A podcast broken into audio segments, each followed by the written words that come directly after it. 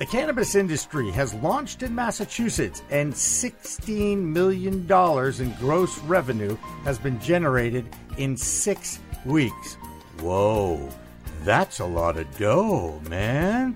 Yes, indeed. And one of the pioneers and entrepreneurs from the cannabis business is Mark Shepard. He's one of the founders of the New England Cannabis Convention, where this podcast started almost a year ago. So don't blame me. No, I'm only kidding. Mark's in studio with us. We'll get to Mark Shepard and the New England Cannabis Convention in just a moment on In the Weeds with Jimmy Young.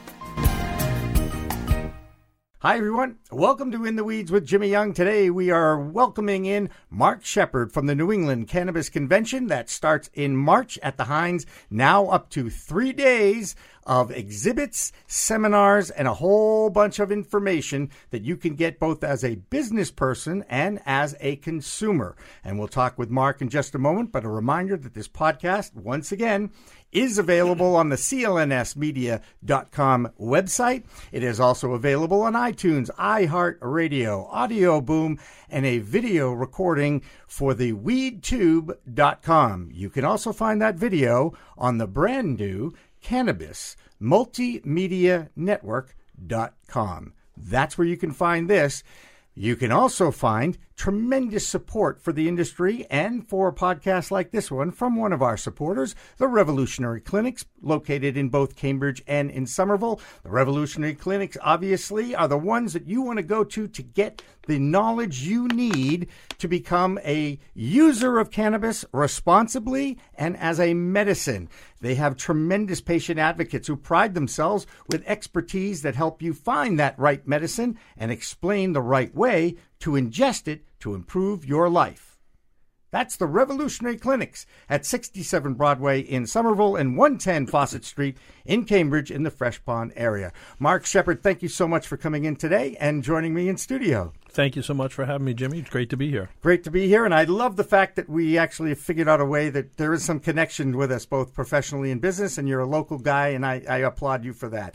Um, did you ever think in your home state that you would have legal cannabis available to adults?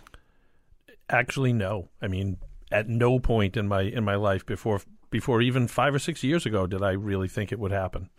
And you have to give credit to the people from NORML, uh, the people from the local division of the National Organization of Reform of Marijuana Laws for staying with this and sticking with it. People like Stephen Mandile, uh, the veteran who was first in line at Cultivate and has been pro cannabis and an advocate for it for many, many years because it helped him get off his opioid that uh, his opioids that were prescribed to him through the VA. Tell me a little bit about the New England Cannabis Convention. I was amazed when I walked in the door uh, for the first time last year. What do we? What can we expect next uh, this coming uh, March? Well, it's um, been a, a, crazy journey. My business partner and I, Jeff Lawrence, and Jeff was one of those people you talked about. He was one of the founding board members of MassCann NORML back in the early '90s. When you know, again, most people were like, "What are you doing?" And um, you know, great to see those efforts pay off. And so, with both of us coming from the alt weekly industry, um, myself from the Phoenix Media Group and him from DigBoston, huge uh, cannabis advocates for years. And we just eventually said, you know, what can we do to kind of get everybody together and create a critical mass that shows that this is a serious industry, both medicinally and then recreationally for people, and not just, you know, a, a Woodstock revival. So we came on the idea of the conventions. We started doing it in 2015 before the medical program was even open. We're shocked at at just the incredible response we got from advocates, businesses, consumers. Everybody wanted in, and I and I think we did create a, a positive image for the industry and for the medicine. Um, Bob Lobel was actually the first person to walk through the door of our first convention, and we convinced him to do a keynote speech on the spot there, and he told his story about overcoming opioid abuse. And now, four years later, we're filling two halls in the Hynes this year. We have four programming tracks, two focused on business, technology, uh, growing, and medicine. And then, new this year on Friday, which is our third day that we're adding this year, we're doing the New England Cannabis Community Awards to kind of recognize and put a spotlight on all those people that did the work over the last 15, 20 years to get this done. And of course, you know, we are talking about an event in Boston, but you have expanded to other states around New England. And I know that you also have spent some time living in Maine, as have I. And we find out actually that our children were actually born at the same hospital, which is bizarre unto itself. Uh, a, that I have a child, and B, that he was born in Portland, Maine. But anyway, um, tell me about your expansion. Uh, I'm pretty sure you went to Rhode Island, Maine, and what are the plans for the future? Sure. That very first year, again, I had the roots in Maine, and Jeff and I were actually producing a magazine in Portland, Dig Portland. So we just figured if we do Boston, we we both have uh, connections there. I also worked at the Providence, Phoenix, so I had connections in Rhode Island. I said, why don't we just see what we can do in those markets too? And the idea again was to go into markets that weren't fully up yet for rec and try to try to push that, become part of the critical mass. So Maine and Rhode Island were part of our first year. We did them We've been doing them since 2015. Obviously, within a year, Maine went rec. I think we helped with that. Our second convention was the month before the vote. And um, after that first year, we looked around and said, should we be doing this other places? And over the last three years, we've expanded to Burlington, Vermont, um, Reno, Nevada, Utah, Salt Lake City, Utah. We're adding um, New Jersey this year, and we're doing a Springfield Mass show. Let's go back to Utah for a second. They had a lot of issues passing medical the medical program over the last uh, few months. Uh, as anyone who knows anything about the United States history, it's a very heavily Mormon based state, and first of all, I was amazed that they were able to actually get a medical program in, but it shows you how powerful the science and research is now. Because even those who were prohibiting it and didn't want to deal with it because it was federal, they didn't want to touch it because of all the propaganda. Now they're starting to look at the research and the science, and that's leading the debate. Absolutely, and and our connection there comes back from the alt weekly world.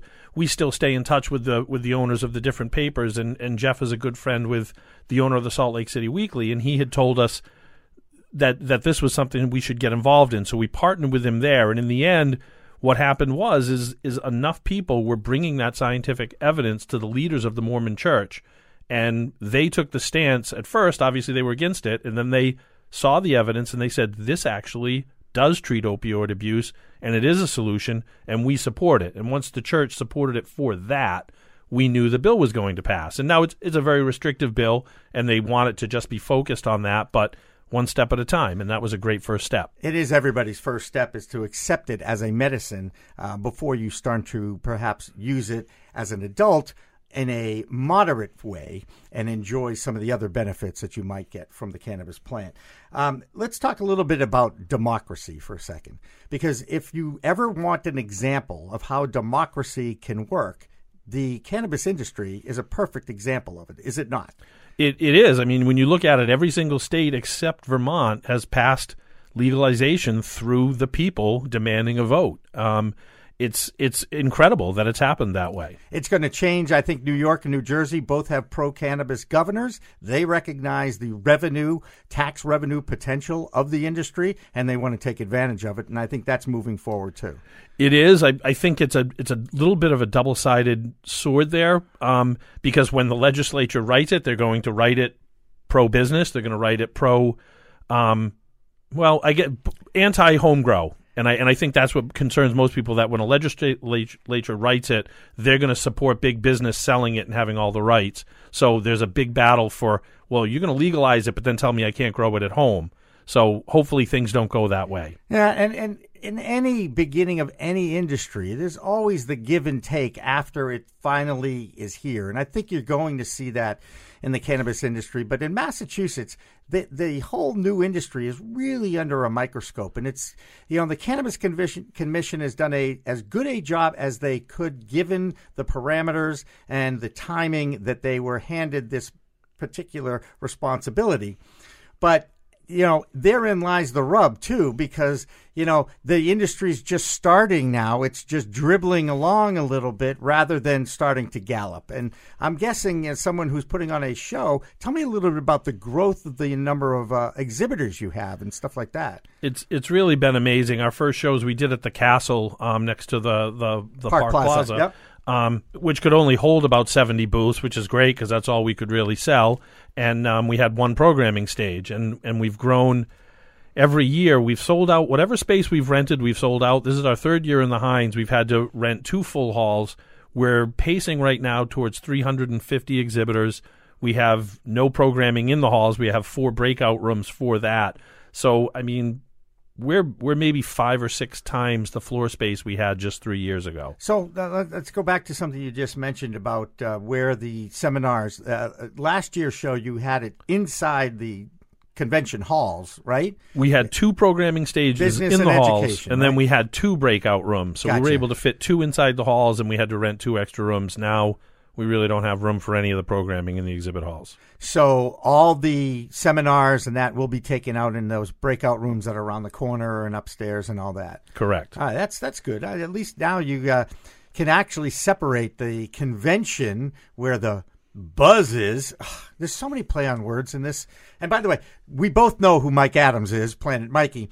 He is the master of the play on words. Relentless, yeah. And in and cannabis, it's like it lends itself to it. It's bizarre. Too easy. Um, can you give me uh, a couple of examples of who are the speakers that you might be bringing in uh, this year if you've already kind of committed to them? We actually are in the process of getting finalized um, commitments from people. We actually put out a speaker application. We drive people to do it. We had over 500 people apply this year, Wow. and you know we have about 100 spots.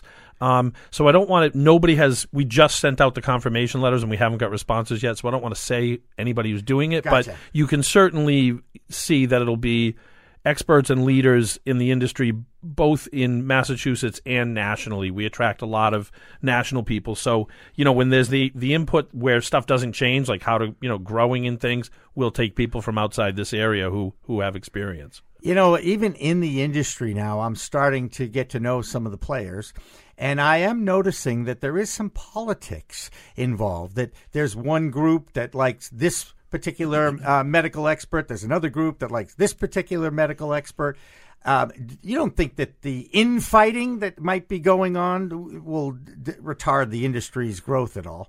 It, it won't. I think they, they mostly are productive conversations, and it's funny because when you're talking about even just the bill itself, like how the terminology is, you can go onto Facebook or a, a chat board, you can go anywhere and see that even among passionate cannabis enthusiasts, there's no consensus as to what the bill should, what you know, what should I be able to do, what the limitations should be. Everyone has their own version of what a perfect bill is. So those the fact that people are arguing about details of legalization tells we've already won. You know, like if that's what we're arguing about is the details of legalization, Right. Great. That's you know, it's a terrific place to be. Yeah, it's been a big victory uh, for all the uh, advocates of it over the over the years, and um, you know, as someone who just always takes a look at the big picture, uh, certainly don't want industry to get in the way of itself after all these years of fighting you know the prohibitionists out there.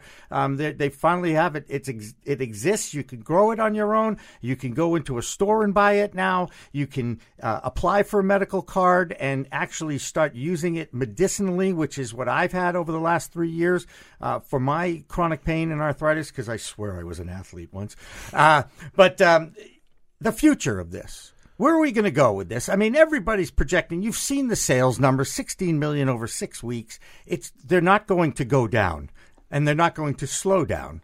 No, it's it's going to grow. I mean, one thing that is going to co- go down is the prices, and that's the the thing. Whenever somebody does their projections, I always want to dig deep. I love statistics, and I and I think most people love them but don't understand them. Right. And and you take people people will take the sales now, and then they'll extrapolate them and show what it shows when there's hundred stores open. I say, well. When there's hundred stores open, you're not going to get four hundred dollars an ounce because now you've got everybody competing with each other, and that's I think that's where a lot of the battling comes from. So there's so much money at stake and so much opportunity at stake. You know, we live in a in a in a, in a nation of capitalism. Right. It's going to be a battle, and and not everybody who wants to be in this industry is going to survive. So yeah, there's going to be animosity. There's going to be battles, but it's an amazing new opportunity and business opportunity for so many people. It's it's great. It's what business in the capitalist world is all about: is Sure. supply, demand, and uh, providing the proper product and services for your consumers. I mean, that's really what it comes down to. Uh, we've got democracy and capitalism at work, and somebody's going to write some good books about this over the next uh, decade or so because uh, it it hasn't just. Massachusetts, really, it's the first time we are experiencing it, and yet it's been going on now for a number of years on the West Coast. In the Weeds is a podcast produced at the studios of Little Park Media in Wellesley, Massachusetts for the listening enjoyment of our audience. None of the opinions or advice on this program should be considered medical advice or a substitute for seeing a certified medical marijuana practitioner or your local physician. All opinions and thoughts on this show do not necessarily represent the management of CLNS Media Group or Little Park Media.